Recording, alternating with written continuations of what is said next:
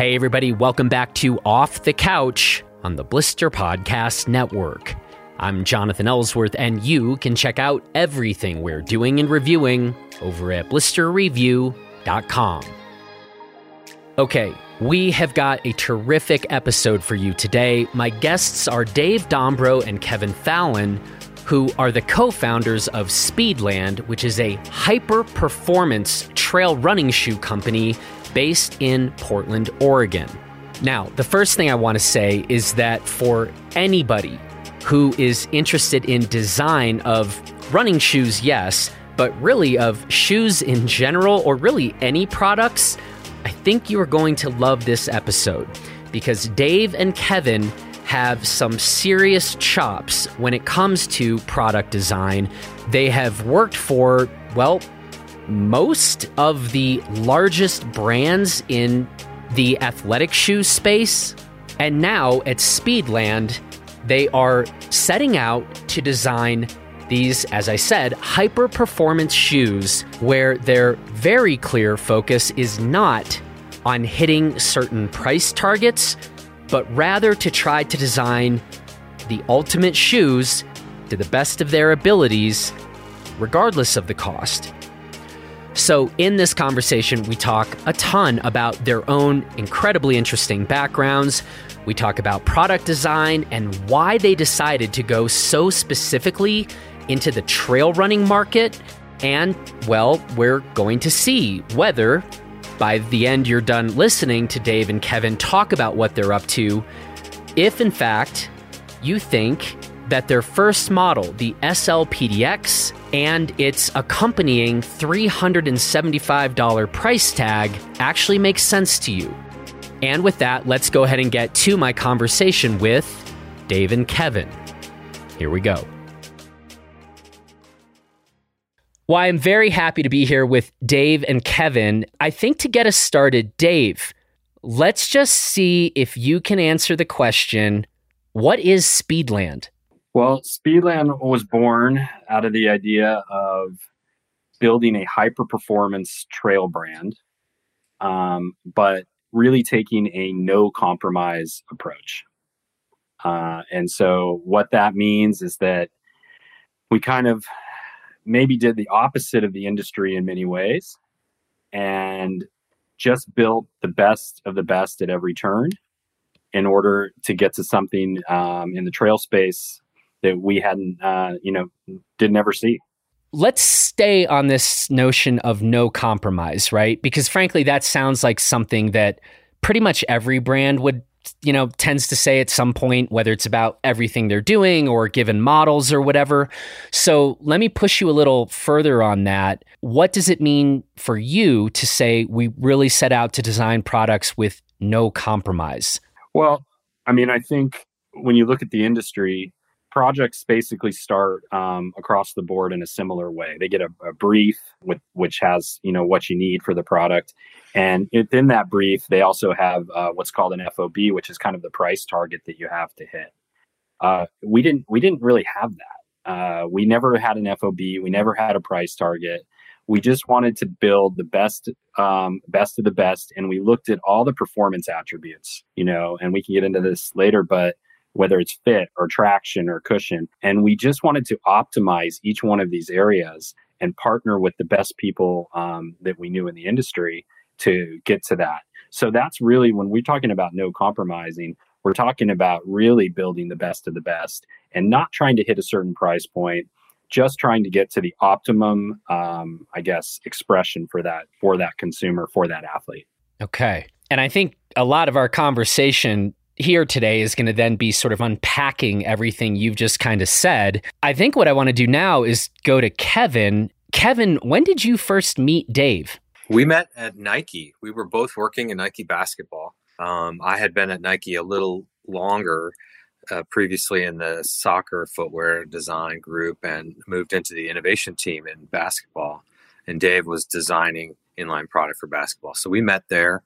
And uh, I think, you know, at that time at Nike, design and basketball and that culture was pretty special. And we, we got to travel and do some really interesting things there and, and learned uh, quite a bit. I think both of us were were still in that steep part of our learning curve in footwear, and we were surrounded by great people from which we could learn and develop. And um, again, the travel experiences and things. Uh, so it was a, a, pretty unique time. And for me, it was the first time working in innovation.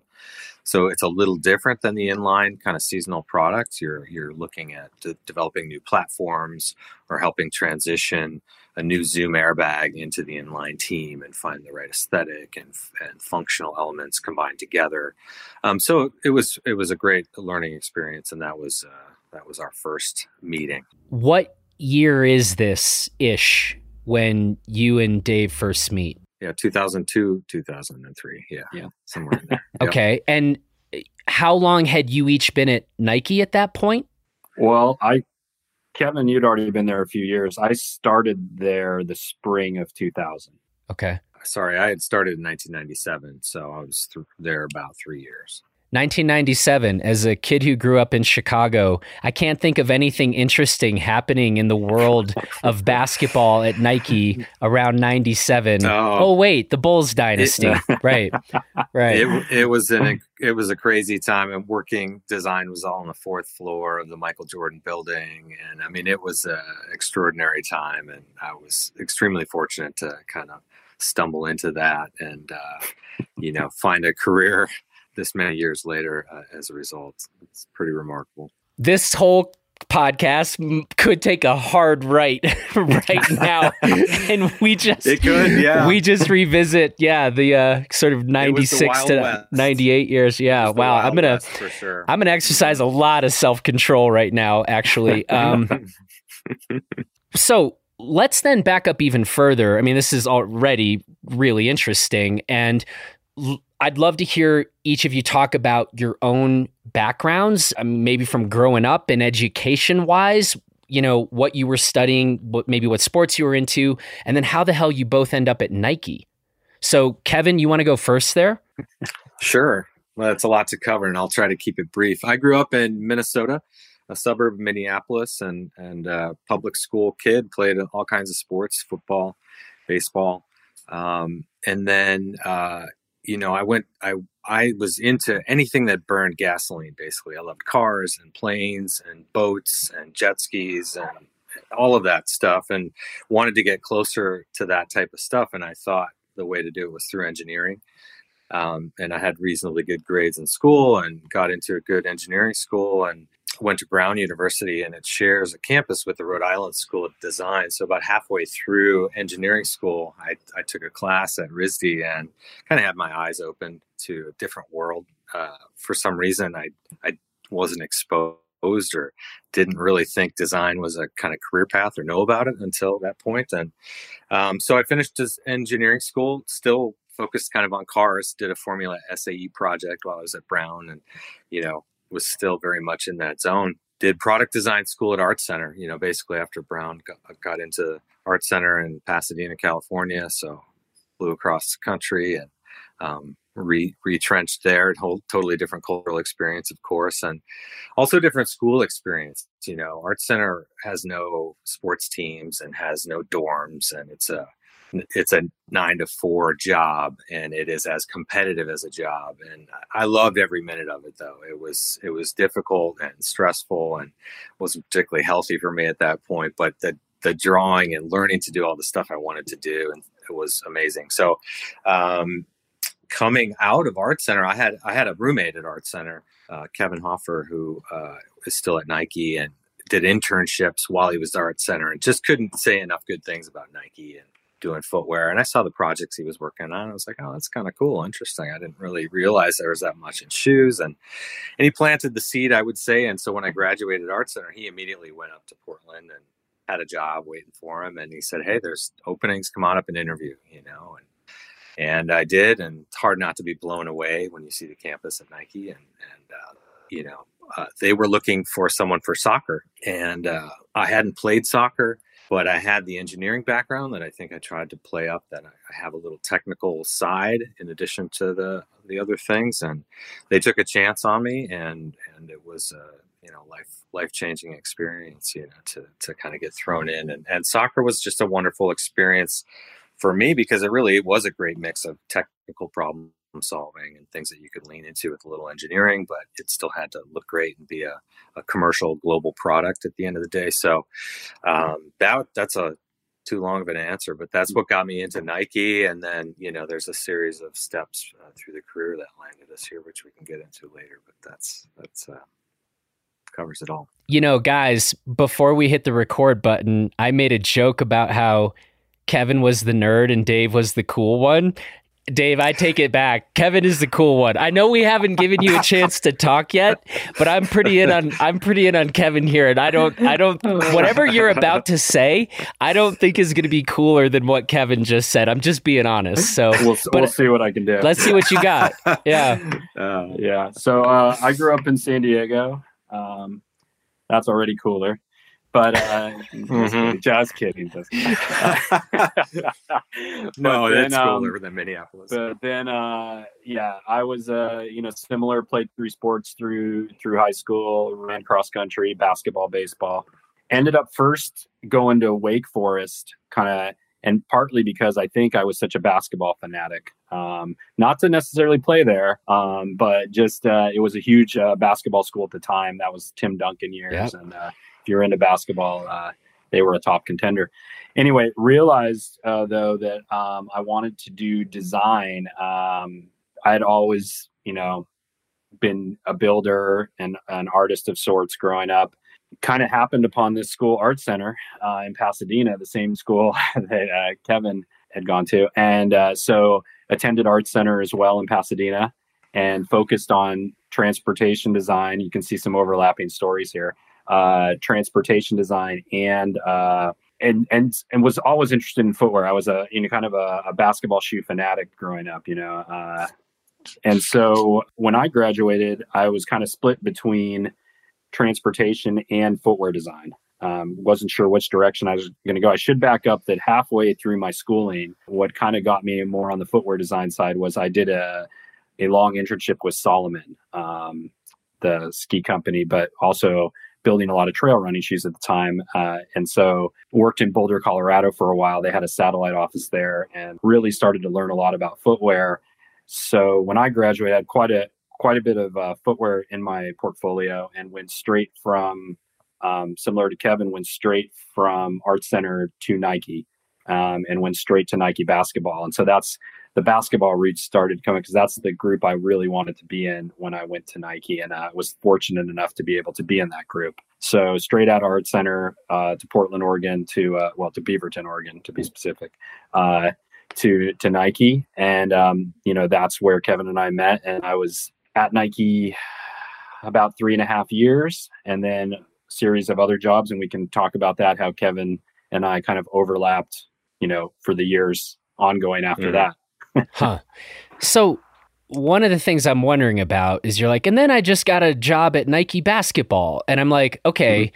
you're either amazing or somehow there weren't a billion people trying to get jobs in Nike basketball. You know, you think about, I don't know, I'm thinking about something like the Iowa Writers Workshop or like these elite uh, selective programs, right? That mm-hmm. very, very few people end up getting admitted. And take your humility hats off for a second, but like help me just understand. Was it like, well, we happen to have some connections, or like, yeah, we actually, you know, we got into f- coveted positions because mm-hmm. we don't suck. Like where? Yeah.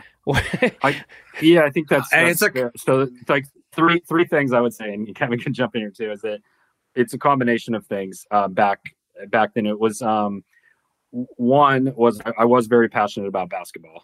Uh, so, so that that was very apparent to Nike. Two, they recruited at Art Center, so they actually came down and recruited out of the school um, where we had attended.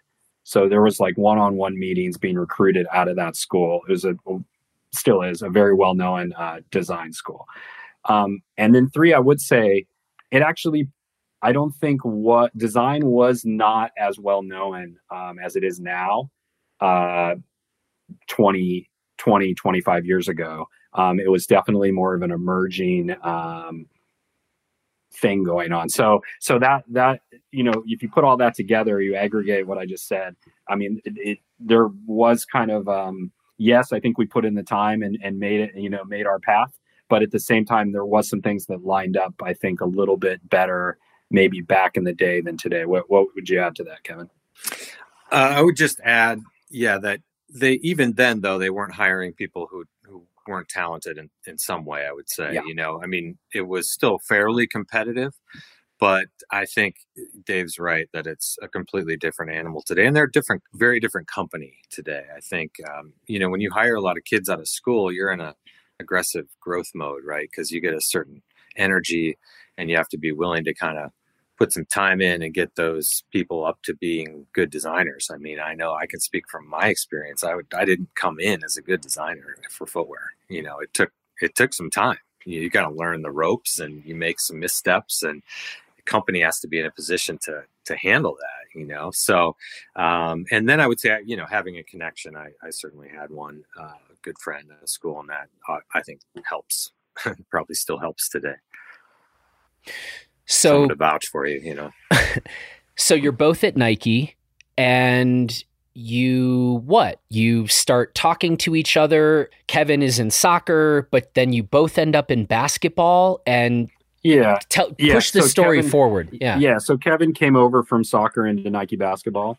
Um, and he came in as as one of um, kind of our main at that time innovation was in the categories and so he came over as one of our main innovation um, actually as our as the main innovation person at that time in our uh, category in basketball. I'd already been in basketball i think probably a year and a half couple years at that point. I think would you come in around 2002 Kevin? something like that yeah. Yeah. Yeah. And so then you know we're kind of working not necessarily together but kind of together you know because he's he's basically working on stuff that's farther out that's then gonna filter into the inline side that we're going to then take and kind of mold into something that's going to hit hit um, you know the floor. So it um, it's kind of a linear a linear path in some ways from innovation into inline, right? It's a feeder system, and so he's working maybe a couple two to three years farther out um, with that information. So that's how. And then we also formed a friendship, um, you know, outside I would say of, of of work to some degree. So we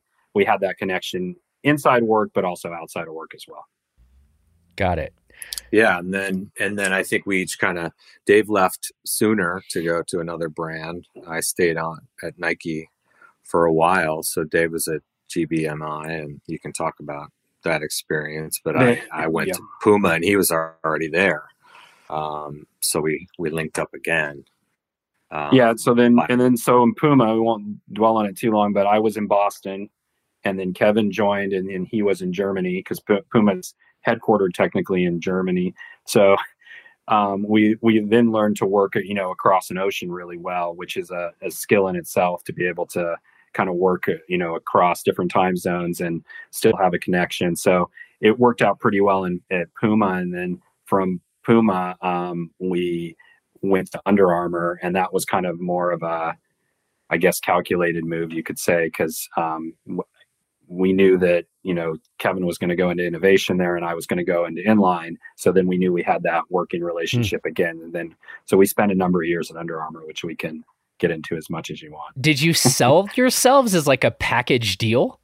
Kevin, you tell the story. Not really. No, I don't think. I wouldn't say we sold it. So actually, I think somebody else sold it as a package huh. deal. A, a, good a good friend of ours who is consulting and and leading the design team. You have to remember, uh, under Armour was pretty small in footwear at this time. This was like 2009 or 10. We were talking about this, right? 2009. Um, nine. We were recruiting, and so they were maybe I don't know 50, 60 million in footwear, mostly cleats, and they were looking to grow, and it was a big chance. I mean, we were like, ooh. Um, one, it's in Baltimore, which probably wasn't a place you'd pick off the map to live, but two, it was just a, a chance. You know, how could we actually make it work? You know, and um, I think that's where the confidence came a little bit, knowing that we had this partnership and that we could, you know, count on each other. Really, that you know whatever we developed in innovation would get handled properly and you know make it to market because Dave's team would be able to get it there. And I think the confidence was vice versa that we could develop interesting stuff to support this brand, and we had similar visions for how we would do that. So that was the first kind of calculated move. And we just discovered it, you know, kind of by accident that this friend of ours had been talking to us about coming to help him. He had consulting at the at the time there, and and he said to both of us separately, you know, you should come work here full time. Um, we figured it out pretty quickly, and and in London, I think we were walking down the street, and like uh, kind of running its course at Puma. There were huh. some funny leadership things going on, and yeah, I'm looking. Are you looking? Yeah, me too. I'm talking to this person. Yeah, me too. Oh, cool. So I mean, it literally went like that as we were walking down the streets uh, of London, and you know, it was it was the moment that I think we we knew we were going to do it. So this is interesting. I mean, you've name dropped, not in the pejorative sense of that, but like we're talking about obviously significant companies here. And part of me hearing you talk was curious, like, why move? Like, why leave Nike, you know, and say go to a Puma, and then why leave Puma and go to Under Armour? You just mentioned, um, well, in one case, maybe there was some leadership things where you're like, ah, a change might be refreshing. Mm-hmm. But I guess if you wouldn't mind, I'd be curious to hear each of you speak to this. Was it more about something was a little off in your present situation? Or was the next thing there just was always an opportunity, whether it was a massive financial opportunity or more of a that design opportunity to like, wait, maybe they're going to give us a bit more freedom here and there's an opportunity to go do something big. Can you talk to that a little bit? I yeah, I mean, I'll talk. I'll say you know my opinion on it, and then Kevin can jump in too. I think the leadership thing is a big thing though that you know we just Kevin kind of mentioned, but if there's it just in general, and I think this is maybe advice for anybody who wants to take it, is that if you don't believe in the leadership of the company that you're working for and the decisions that they're making, you might not want to be at that company anymore. And that that I've always held is a, is really something to watch because that's where the company is going, the decisions are making, and you're part of that. So that was definitely part of it. Um, in in certain circumstances, uh, not in the not in the early days, not in the Nike. That was a different different thing. But um, in the case of Under Armour, uh, I think both of us, and I'll speak for myself, saw a opportunity. Um, you had a business in footwear that, like Kevin said, was around seventy million, and a company though that had a lot of um, levers to pull and a lot of room to grow, and really um, was building what they were going to be within footwear, and you know saw an opportunity to be part of that. And that doesn't, you know, it doesn't come along that um, that often, if at all. and so I think we both saw it um, from the innovation side and the inline side is like, hey, this is a huge opportunity. This is something that doesn't come along, and we can do it together. Um, and we know we have that experience, which is um, another thing that you know you don't always have that relationship with somebody else to know what works. So that's that's really what happened with Under Armour, where it was kind of the right the right time and the and the right people involved. Yeah, I mean, I, I would echo that to, to answer your question. I mean, I think I think a lot of that you know knowing when the right time to move is or why it really stems from kind of where you are within your career and and also where you're trying to go so you know i didn't expect to be at nike for almost 10 years you know that was never in, in the plan. And i stayed because it was really fun and i was learning a ton and there were really great people there. And you know when when some of those things changed and you know it got it got to be a big bigger much bigger company. And you know i learned so much. I felt like that was my you know phd in footwear or those 10 years at nike and um, but that doesn't mean that it's necessarily a perfect place to stay there's a variety of forces at play right and um, you know i liked what I learned that I liked was that aggressive offense. Like I got into the soccer team and they were, you know, as Nike and soccer in 97 was pretty small. They were number four or five brand. And so they were playing aggressive offense. And I kind of got plunked into this, you know, well funded raging machine and got to kind of get a front row seat for this growth. And I, I really liked it. And I love the innovation thing in basketball too. Um, and so, you know, when by you know 2006 nike was vying for number one in soccer and it's a very different thing at that point it's a big business and um, you know i just i kind of reached the end of that path and and puma you know and i would say everybody comes to that conclusion right and all those headhunters and all those messages that you've gotten in the past and ignored because you love your job all of a sudden you're like well why don't i see what else is out there in my case, that was a thing that came from Puma. And it was like, oh, cool, a chance to live and work overseas in Europe. And um, it was kind of a bigger role within a brand that was focused on soccer, but still trying to grow. So it, it just aligned with a lot of things that were of interest to me inside and outside of work. And, and so that's what led me there personally. And then Dave said the leadership thing was so critical. And it, they're part of a holding company, and, and it's just a very different um, company and and working within that was not my favorite you know i love the people i love the lifestyle i would have stayed there a lot longer but um, the then that Under Armour opportunity came along, and it was hard to hard to deny the opportunity. And then personally, we'd had our our son was born, and we were you know looking to maybe get back in the U.S. where could be close to the grandparents. And my wife's family's in Pittsburgh, which is pretty close to Baltimore, so it actually you know suddenly became you know really a solid option, and so we did it. You know, I kind of love the fact, and I also am aware of the fact we've like barely said the word running yet. We're gonna get there, people. Just you know, bear with us.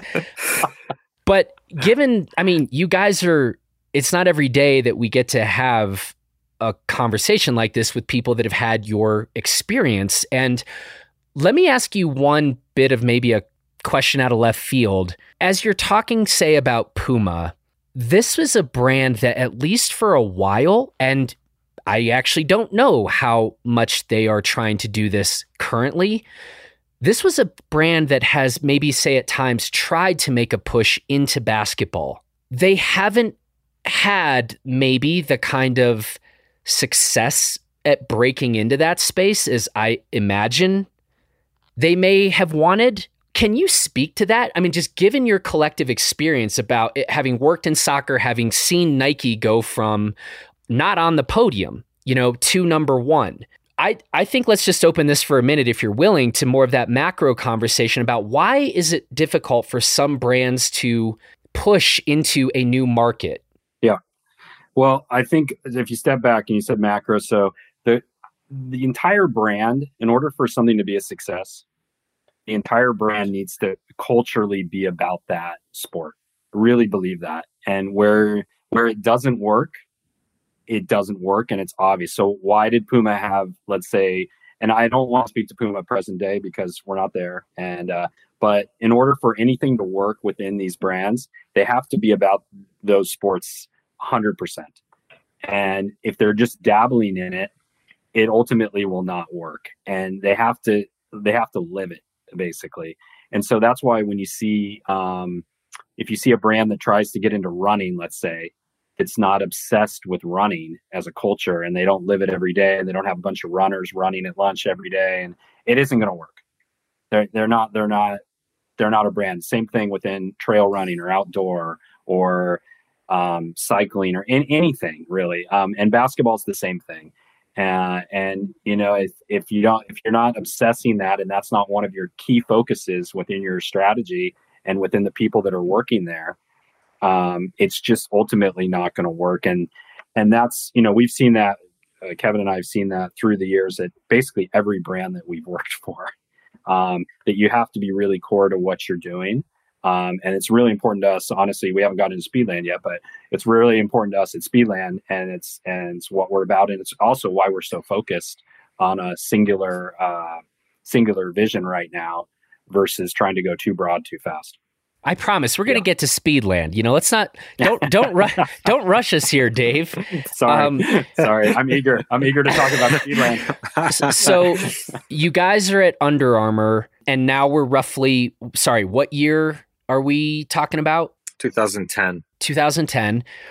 Do you have specific shoe categories in 2010 where okay, you guys are now both here. Welcome here's the category you both are working on. And then how did that evolve or did that evolve or change you know over your time at Under Armour? At that time i came in as creative director of footwear. So every every any piece of footwear that was made. And kevin came in as basically uh, i don't know your exact title but it was head of innovation for footwear. Okay so you're kind of the, right we're kind of we're kind of over anything that w- had anything to do with footwear. Yeah, that's what that's how we entered Under Armour.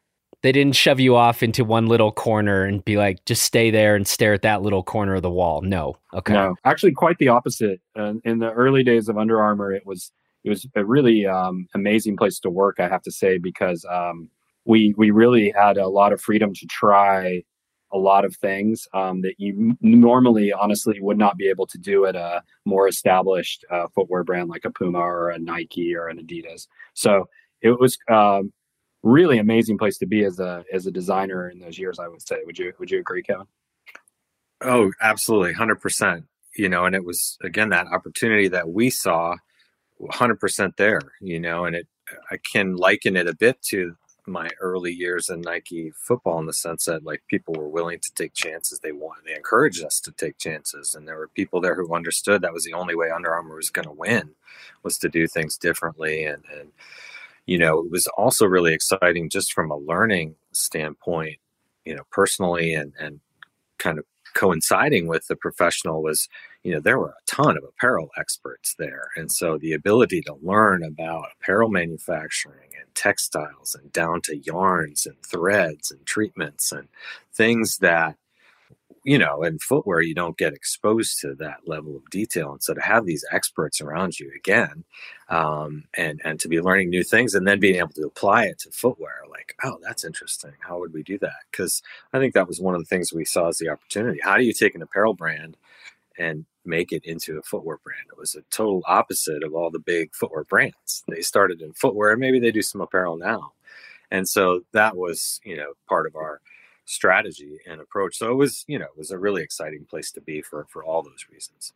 Is it time to fast forward in the story to when maybe you two start having some casual conversations about doing something together? Yeah. You want to start? I, sure. I think it's the same thing, you know, as I mentioned before in terms of your your kind of choice or when you make uh, you're aware, let's say that the end of the course has come at a certain place. And I think it was a similar thing at Under Armour. We had accomplished quite a bit, so much, and so many people had come through and left. And it was just time for us, I think, to to make some changes. And and uh, you know, at the near end of that, it was definitely us talking to each other as friends and saying, hey what's next? You know and bouncing ideas off. I don't i don't think it was immediately to we do a brand i think it kind of played off hey what about this company? or what do you got what do you think about this one? And it took a little bit but not that long to come to the conclusion that we didn't want to do another brand. We had done three big brands. We had you know been at the big Goliath and seen what that's like. And we've been at, you know, kind of that fun number three brand in Puma. And then we're at this, you know, underdog brand and on that steep part of the curve. I mean, it was hard to imagine learning or doing something different in another brand. And, and that's, I think, what we're both about. And so those conversations led into, well, what would that be?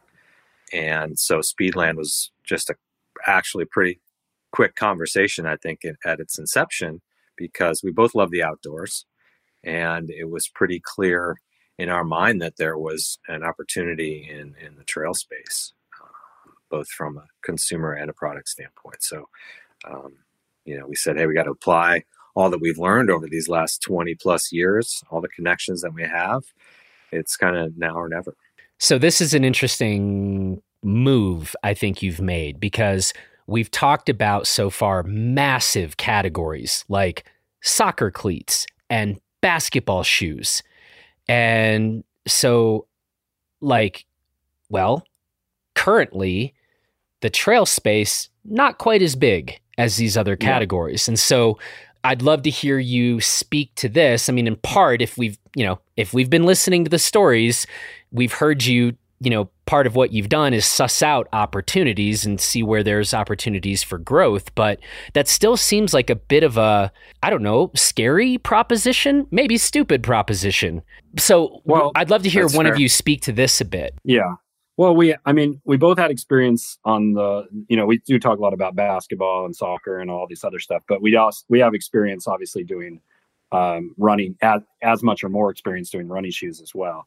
But the trail specifically, we saw, you know, white space there for that reason that there was a lot of growth still to be had. There were athletes doing amazing things um, on the on the ultra side specifically, and we thought that you know typically if you look at brands, they put a lot of um, emphasis and funding and research into the R and D behind road running, but they weren't putting it behind trail running, and thought, wow, why not put our efforts there where it's not being done um, by the bigger brands and see see what we can accomplish.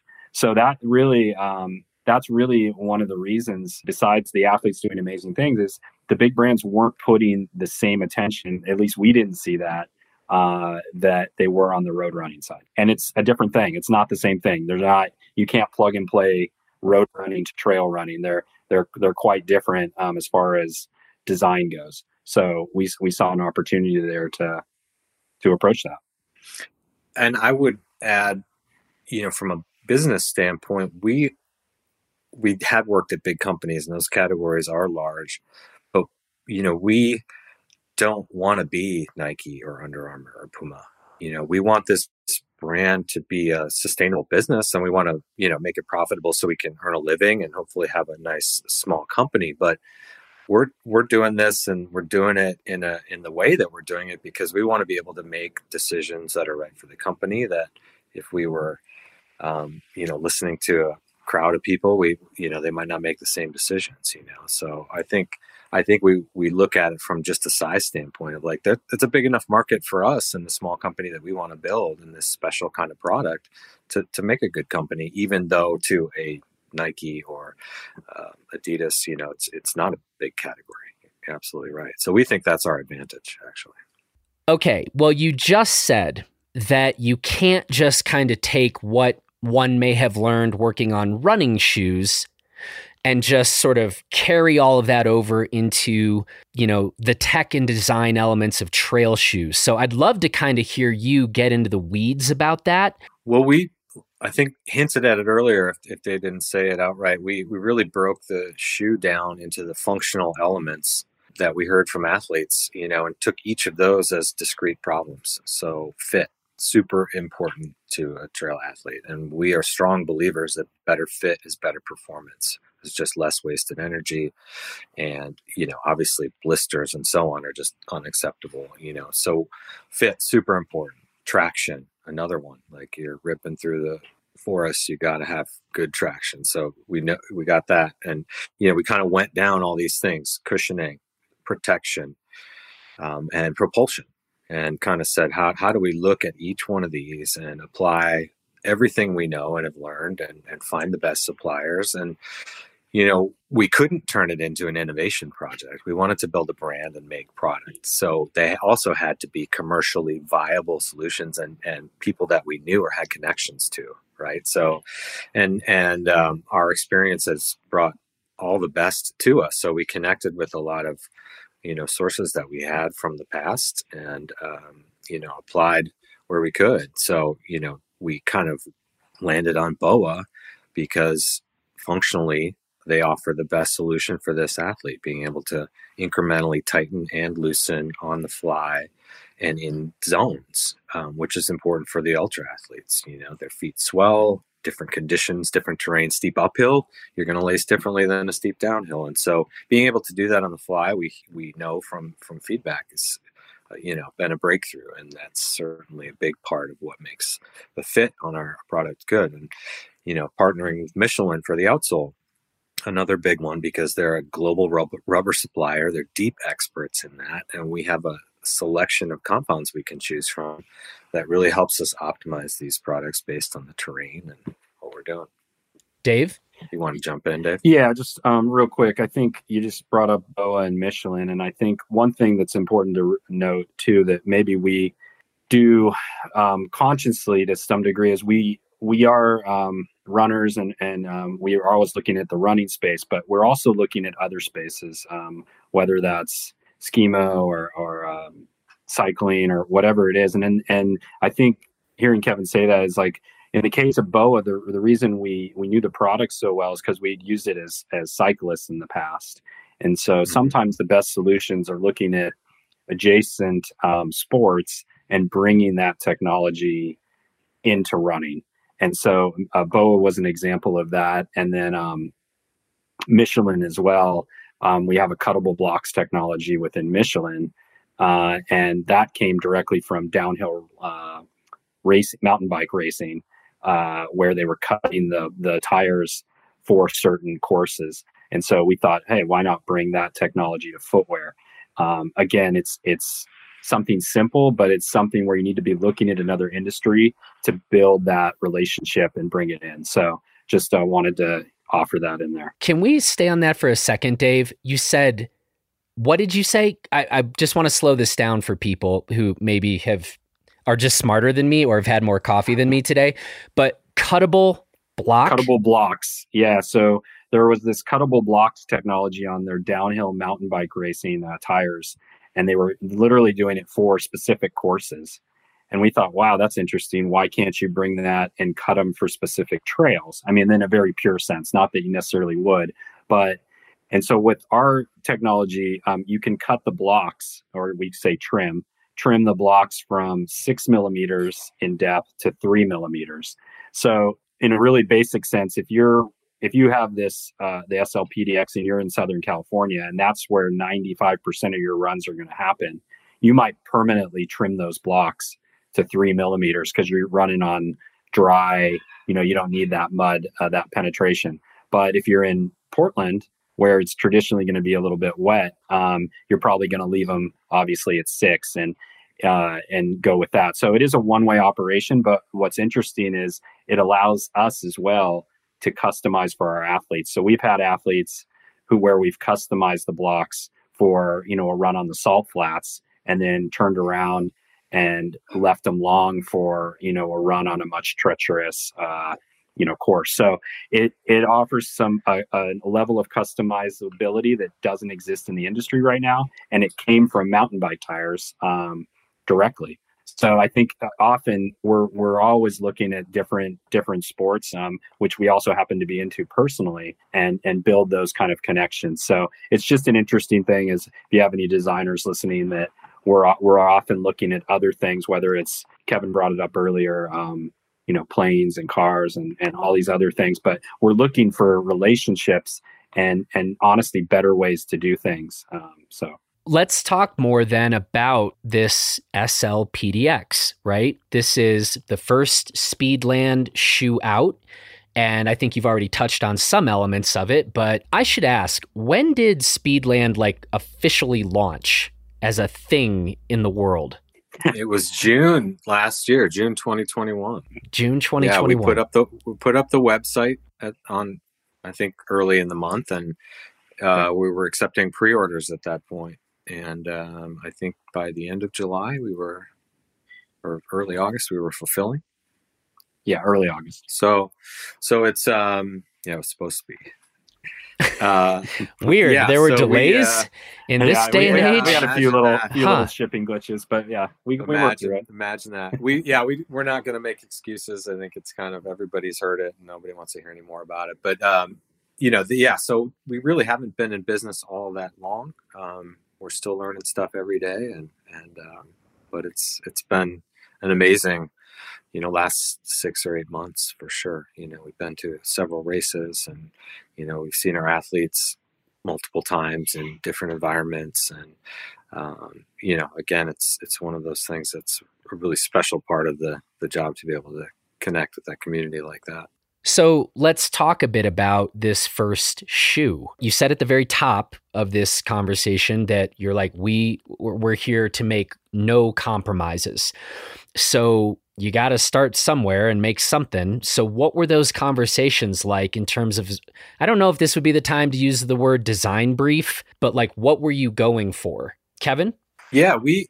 Well, it's funny because we had done after we left Under Armour, we had a year off, and we had done this YouTube show called Speed Hack, where we just for fun took shoes and hacked them around, tried to make them faster, lighter, whatever. But we were really hands on at that point and we were enjoying it, having fun. And we went kind of from that into, well, let's start thinking about this brand and start getting ideas together. Um, and so we, we went right into 3D, honestly. So again, we had the functional elements we were trying to solve. We knew the materials and and you know the families we were going to kind of go for in different areas. So we literally took Michelin mountain bike tires and we were cutting them up and hey, what kind of width do we want here? And we had this idea, you know, Pebax foam, for instance. People love it, right? We know it from the roadside. Not necessarily appropriate for the trail. It's so soft and it's fragile. It doesn't have great bond strength. And so we thought, well, what if we could have a sort of modern cupsole with this outsole instead and put the midsole inside? Now we get more stability around the edges from the rubber, um, and we protect the Pebax so it can last longer. The thing we didn't want to do is make the shoe super heavy. So again, Michelin had this super thin sidewall, and that allowed us to get a different look. I mean, that aesthetic was driven by function, but it gave gave it a really unique look and allowed us to stitch the outsole to the upper. And for us, that was really just this message of this is durable. You know, this outsole can never, it's never going to come off. No delamination, right? So the aesthetic is telling you a certain function, and you know that's mission. The boa, they landed where they were out of function, right? We didn't like we designed them in a place we started, but they moved uh, with help from boa and from our athletes, and you know where they landed is um, you know different than where they started, and you know again the aesthetic of the straps and everything else is really all functionally driven. So I would say our design was, you know, integrating the components and thinking more about assembly and, and so on than it was stylizing. Dave, I don't know if you would characterize it differently. No, it was built, it was a totally equipment built from function first, and we let let that drive the aesthetic, which is the best the best way to work. When we're thinking about that product brief, did you guys have very specific weights that you're like, this shoe has to be lighter than X? We end up talking a lot about weight on blister, especially maybe when it comes to ski products, the weight of skis, the weight of ski boots. And we have our opinions on that, that, well, I argue hard for about going too light on some of these products can actually really take away from the perf- performance and feel of these products, we've actually had m- much fewer conversations on running shoes and trail shoes.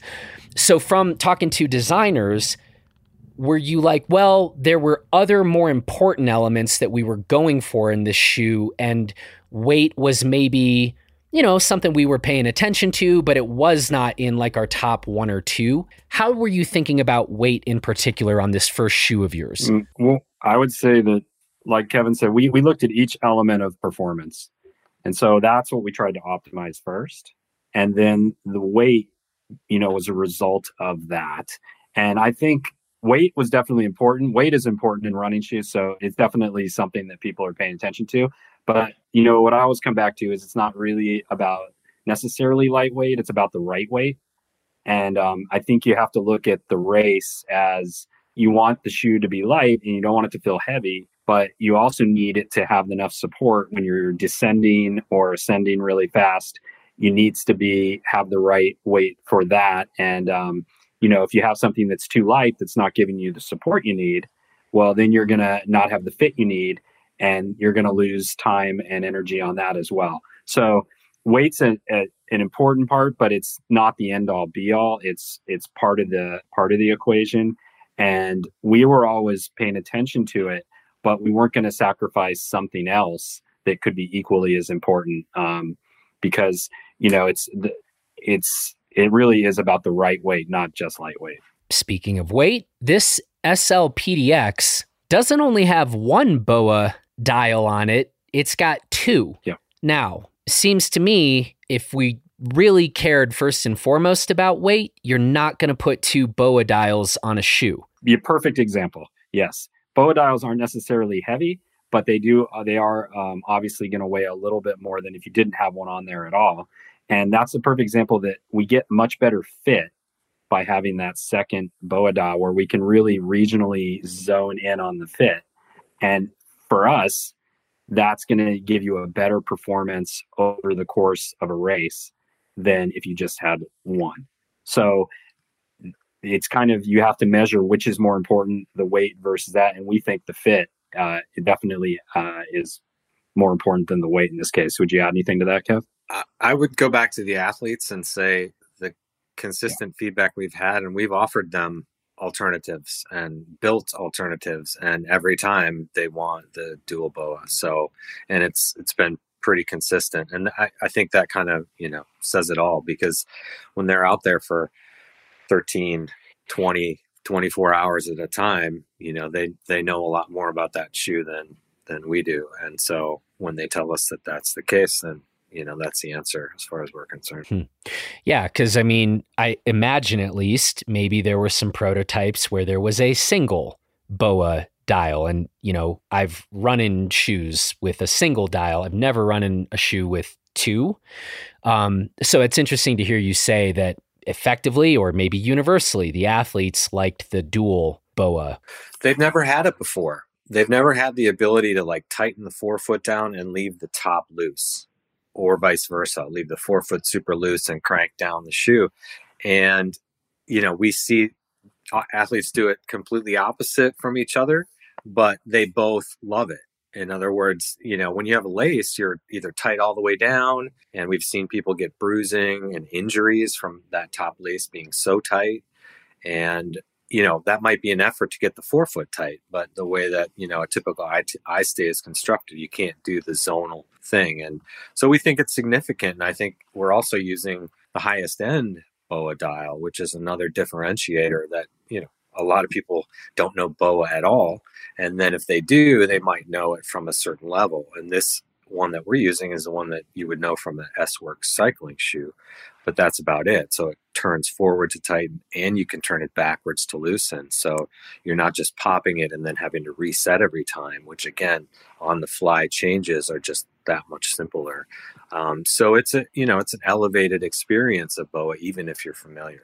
I don't think we've talked about price yet. We should probably do that. That's right. The SL PDX, I believe, retails for $375. Correct.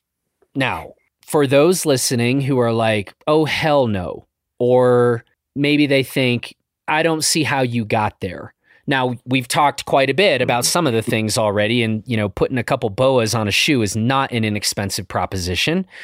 But just talk a little bit about the price. It, I mean, the price is really simple. It's an aggregation of all the things that are within the product, and once you aggregate all those things together, you get to the price of what it what it costs to build it. And some things we haven't touched on that are significant are, are the Carbitex carbon plate that's in there that has flex in one direction and it's stiff in the other you know that's an expensive component but it it offers an advantage in the in the trail world that you know wasn't out there so Carbitex plate, the Pebax, uh, we're using a special supercritical Pebax, you know, and these are things where we can really get into the weeds, but it's really what's happening is we're using these best of the best things, in some cases, things that have never been done, and we're aggregating all those together.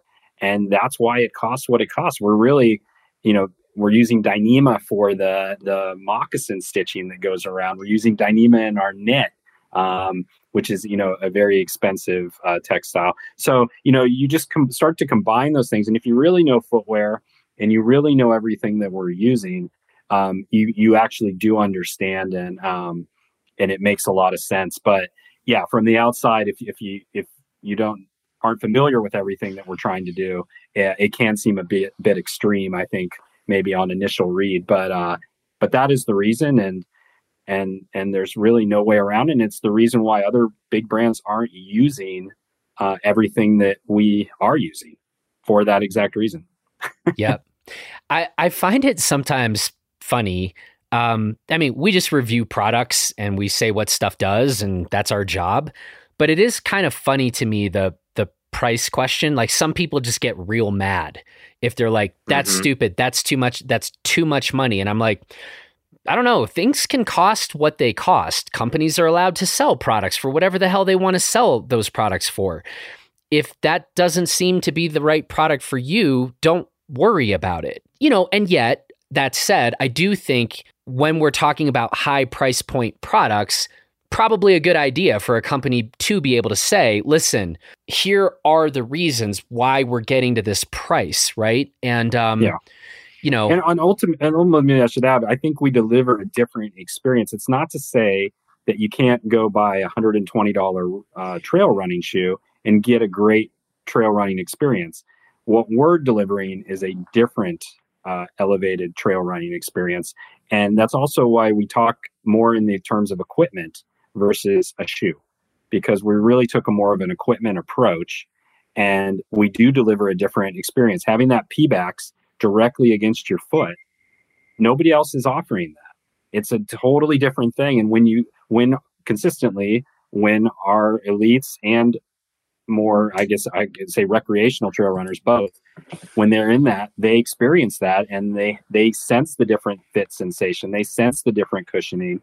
They like that you can remove. Nobody's ever done a removable carbon plate. They like that you can remove the plate and have two different running experiences. So there's just a lot of things that haven't been done, and if the, if you appreciate that, great. If you don't, that's okay too. There's another maybe product for you. Um, it, it doesn't have to be our product, but we there is a reason why it, it is what it is and why it costs what it costs and and we're you know we're very open and transparent about it i'd love to ask you actually about the removable carbon plate like i was like okay that's interesting i mean and i was trying to think before our conversation are certain people going to be like i just simply prefer always running in this shoe without the plate or are people really sort of using it for certain runs, taking it out for others. What kind of feedback have you received along those lines? That's a great question. And it's been really fascinating for us to get those answers as well because you design it, you know, with one thing in mind and sometimes things follow that path and other times they don't. And I think what we've we've seen is that people a certain subset of the consumers are are playing with the plate and taking it in and out. I think probably most you know try it maybe one way or the other and then they just leave it and i think generally people are leaving the plate in but we do find a group that like taking it out and for various reasons. I think we've heard some athletes say on super technical scrambly stuff they prefer to take the plate out because they get a little bit more hmm, more feel, feel. and better kind of conformability around around rocks. And then we've heard some athletes say that they like taking out the uh, the plate for like an easy, you know, five miler with a dog or something like that. Um, so a variety of things, and you know, I think whether you take it in or out or not, again, is part of what we hope to do in the future. And right now, we're learning from our athletes by customizing for them. So based on a given race, um, if we need a, a, stiffer option, we can give that to them. If you know if they want something softer, you know we we develop that for them and and we're learning about what our offering could be to cover kind of the full range and give people different experiences based on just the plate alone there's another component i want to ask about and that is the recyclability of the slpdx would love to hear one of you speak to what's going on here. Yeah sure. Well i mean i think it's important that we designed the slpdx with end end in mind right from you know right at the beginning. So we use very small amounts of glue. Um, we actually didn't want to use any glue, if we're honest, but we ended ended up using a very a small amount. But the idea is that it's very easy in the sense that you can cut that stitch and you can dis because there's very little amounts of glue. You can disassemble all the parts and you can sort them accordingly uh, where they need to go from a recycled a recyclability. So that's important because uh, if you look at how pretty much all shoes, for the most part, in the trail space are constructed. They're glued. They're with you know built with layers of glue, and you cannot disassemble those um, easily. And all those parts cannot be uh, recycled together. Right? Rubber is different than than foam, uh, EVA. Uh, and obviously different than textiles, which is even different than plastics. So you need to be able to separate those parts accordingly. Our the SLPDX is built for that uh, right from the start. So it not only does it allow us to customize the product when we're talking about performance features, but it allows us to sit, disassemble it at end of life uh, fairly easily. Kevin, how simple or hard was that from the engineering point of view? Well, like Dave said, you know, it was we didn't get all the way there uh, to where we wanted to be, and I think it's you know we're we're kind of taking that stance where we sustainability is important to us, you know, and keeping this product as you know conscious as we can. But we want to be honest too. We don't want to fall into this kind of fake greenwashing thing and cl- making claims that we we can't back up, right? So we think of it as a platform, and the platform is built in a way that we're open. As soon as we could replace that Pebax with something that was, you know, more eco-friendly, it's a drop-in. It's a pretty simple change for us to make. And likewise with, you know, all those components. I think working with our major suppliers is another reason that we like the breakdown approach because you know, Michelin's a bigger company, and I know BOA's working on their solutions. And when we have good solutions in place, then we can, you know, we're easily able to plug in with those uh, with those guys as well. So I think it's, you know, keeping keeping it really open. But in terms of the execution of the platform, you know, it was a little bit of trickiness, but it wasn't you know again we we didn't want to swing too far with crazy solutions so we were trying to work within things we knew um, or kind of knew and uh, you know trapping that lower midsole in without using any glue didn't turn out to work exactly as, as we had hoped. We had a little too much shear and issues, so we did have to use some glue. That's the example, but the platform is there. If we can eliminate that problem in another way, um, we will. We just, you know, got to take our time. And, and I think because we're keeping kind of performance top of mind, we're keeping that sustainability right behind it. We're going to keep on testing and we'll keep on making sure that we we can find those right solutions both on the sustainability and the performance side. I think this is a really cool development, um, certainly in the broader outdoor industry when it comes to products and hopefully beyond the outdoor industry. But I think in a number of product categories, there's a number of companies making some pretty good products. Like we've figured some things out from a design point of view um, certainly if we're thinking about say skis in particular there's a number of good options out there i think more than there used to be. And there's we see fewer skis come through where we're just like this is an abomination. Like you just completely whiffed right? Um, and i i think that if this is fair to generalize whether we're talking about skis or ski boots or or mountain bikes or running shoes i think a cool thing that is as companies really say like where they might be getting with respect to the performance of certain products, I think things are going to get a lot more competitive on that sustainability element. And consumers will be like, well, I could maybe select from these three or four or five particular products. But this company seems to really be doing legitimate, not greenwashing, but legitimate work when it comes to the sustainability or recyclability or the fixability right of some of these products and and I think it's going to be cool and I really hope that we see companies rewarded for that. Yeah. Right. I, I mean, also like the cooperation we're seeing, you know, we're seeing some interesting brands getting together. I mean, I wouldn't have expected Adidas and Allbirds, for instance, you know, to do something around that. And, you know, um, it, so I, I, think it's going to be good for, for the consumer and for, for everyone really to have a selection of high performance materials that are more eco-friendly. I mean, every, everybody wants it. So um, we're happy to, you know, be in that mix and, and partner with people and including our existing partners and others to do the right thing on, on all of that. Dave, did you want to add to that? No, I just, I would just add that uh, I agree with everything you were saying. And the the only part I would add that as far as Speedland goes, and maybe we've already said it, that we're as we always have sustainability in mind, but we will we will never compromise performance. And I think that's a key key thing for us as a brand is that we are about hyper performance, and uh, we are always going to try and do the right things as far as sustainability goes, and as far as um, our give back goes as well, which we can touch on in a minute if we want. But the key is we will not compromise performance because that is what we put first.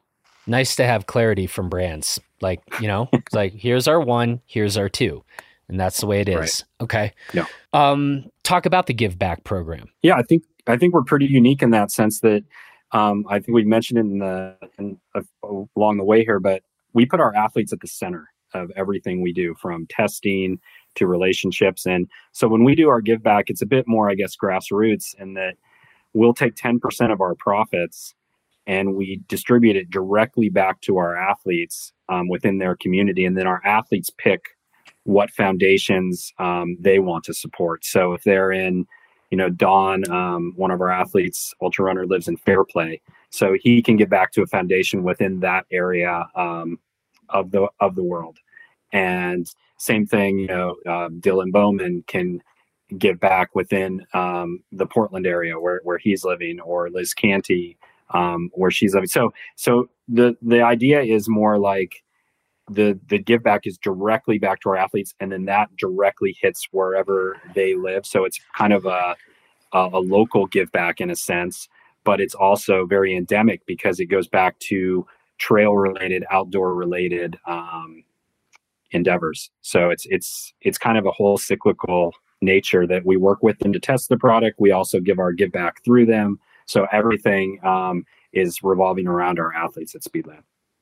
I understand you have a new model coming out in the hopefully not too distant future. Can we speak to this a little bit? uh, yeah. Uh, yeah. Well, our next commission um, would be the the SLHSV, and so that goes back to our commission idea where that's centered around Liz Canty and uh, Huntsville, uh, Alabama, where she's uh, you know cut her teeth on on a lot of races and, and won a lot of races in that region of the country. And so what we do is we take the product and we put the necessary um, changes in order to optimize it for that region. So um, in this this case, there's going to be some compound changes on the bottom for wet limestoney type technical rock, and um, the BOA dials are uh, anodized aluminum, so uh, even increased durability from from where they are now. Um, and then also it's gaiter compatible. Uh, Liz Canty wears a lot of gaiters in her races, so uh, it's it's integrated gaiter system uh, is is pretty cool how you can attach it. And so, um, and then it has a lot of her details as well. So that's kind of how we see a, a commission, but that's also the HSV, and that'll that'll come in the kind of April time period. Gotcha. Yeah. Did, did he do good, Kevin? oh yeah. Okay. did I did I miss anything there? And then we have no? some pretty um some no, pretty, I, go ahead, Kevin. Well, I was wondering if you were going to talk about something else. Yeah, that's right. Or you can talk about it, but I'll I'll lead into it, and Kevin can. And then we have a pretty exciting product coming after that. That'll come more towards the fall. That's more in the maximal category. So it'll share some similar DNA to where we are right now, but ima- uh, imagine a more maximal approach um, where we think we can uh, get after some things in a new way as well. Interesting. We've talked around this a bit, but I'd love to hear maybe just a cleaner articulation uh, or answer to this question. Like today, who would you say Speedland shoes and the Speedland brand maybe is for? Who ought to be considering the SLPDX and maybe the HSV and perhaps the new shoe coming down the pike in the fall?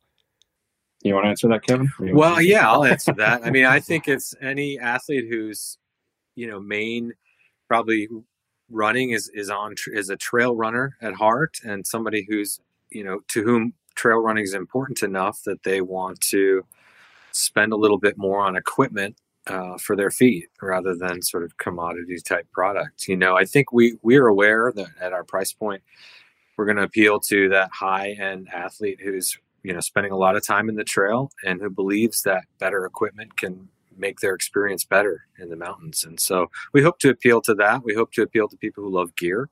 You know, we call them the prosumer people who might not be the fastest, but they love gear and they like to feel like they're keeping up with latest technology. Kind of put myself in that category. Um, and so, you know, those those are the probably the two primary groups: the elites who believe they can go faster with better equipment, and the prosumer who wants to experience something completely new in trail. And then, in terms of the future of Speedland, I mean, given some of the things you've said, namely our clear number one priority is hyper performance. Have you two, I'm guessing the answer is yes, but have you two discussed perhaps down the line bringing price points down on some things? Or do you feel like there's already a kind of fundamental philosophical commitment to no, like, haven't you been listening? It's about hyper performance, and the things we design will sort of always be sort of at the front lines of innovations and materials and the rest. And so I we can't really imagine a world where we start to see price points come down a whole lot because again, haven't you been listening? Where are we here? I, I think the answer is twofold on that one. Yes, we will bring down prices if we can bring down prices. But we also will always be at the front lines of innovation. So it's kind of one of those things where if we see opportunities and we can make smart decision and not compromise the performance um, and bring the build cost down a little bit, we will definitely do it. You know, it's not our goal to keep prices high for the sake of keeping prices high. Like that's actually quite the opposite. But um, we also want to be um, always playing in that innovation space and playing in that space of trying to optimize performance. So um, we will look towards that. But yeah, I wouldn't. We're not just going to bring prices down to bring them down either. Like there's, that's not what this brand is about. This brand is about creating the best of the best. Always. Yeah, I think the the analogy we like to use on the on the business side, it's another automotive one, but you know, we we would want to be more like Ferrari than Ford in the sense of very special products, not that many of them, um, and we'll come down, you know, to a certain level, but not kind of compromising or watering down what the brand stands for. This hyper performance notion. So, you know, we um, we recognize that that means inherently you know you're not as as big and we're okay with that but the positioning of the brand and and stuff we just we can't compromise that no matter what we do for people interested in checking out speedland products and purchasing speedland products where should they go they should go to runspeedland.com that's our site um, you can check out everything on there from our story to the all the tech we have videos that go into everything. We have user manuals. I mean, you can go as deep as pretty much you want to go learning about Speedland at runspeedland.com. Uh, you can also check us out on uh, on Instagram. Uh, we put up stuff, you know, most days there, um, mo- mostly athlete centric. But um, but again, check us out on Instagram. I would say those are the two main places, right? Yeah. Sounds good. Well, guys, this has been really fun. It's uh, really cool learning more about both of your backgrounds. And I'm always fascinated in how on earth somebody, you know, starts a brand today and why and and how clearly defined are some of their principles and the rest and so this is all very interesting and uh, i kind of think given your track records honestly when I first started hearing about Speedland, I was like, yeah, I don't know. Um, but hearing about where you've been and what you've done so far, I guess I'd be surprised if there's that many listeners out there thinking I'm totally willing to bet against these two. I, I don't, I don't seem like doesn't seem like that's a very safe bet. So it'll it'll be interesting to see how this all unfolds. We definitely. well, thanks a lot. But for the... I wouldn't bet against us either. uh, thanks a lot for the time. Um, we'll stay tuned. Um, I'd love to get some of our reviewers in in some Speedland shoes and and you know and we'll weigh in and see what we think. But uh, mostly, I just want to say best of luck with everything you're doing, and I do really appreciate the the clarity and the intention behind what you're building. And uh, I think brands are very well served to have that kind of clarity these days. I, I don't think it tends to work out that well when they're missing that piece. So, um, yeah, appreciate you sharing all of the story Great. with us, and and good luck going forward. Thank you. Thank you. Thanks for having us. Well, that's it for this edition of Off the Couch. I want to say thanks to Dave and Kevin for the conversation. Thanks to the strikingly handsome Justin Bob for producing this episode. And from all of us here in Gunnison and Crested Butte, Colorado, Please take good care of yourself and everybody else. Please keep moving forward, and we will talk to you again next week.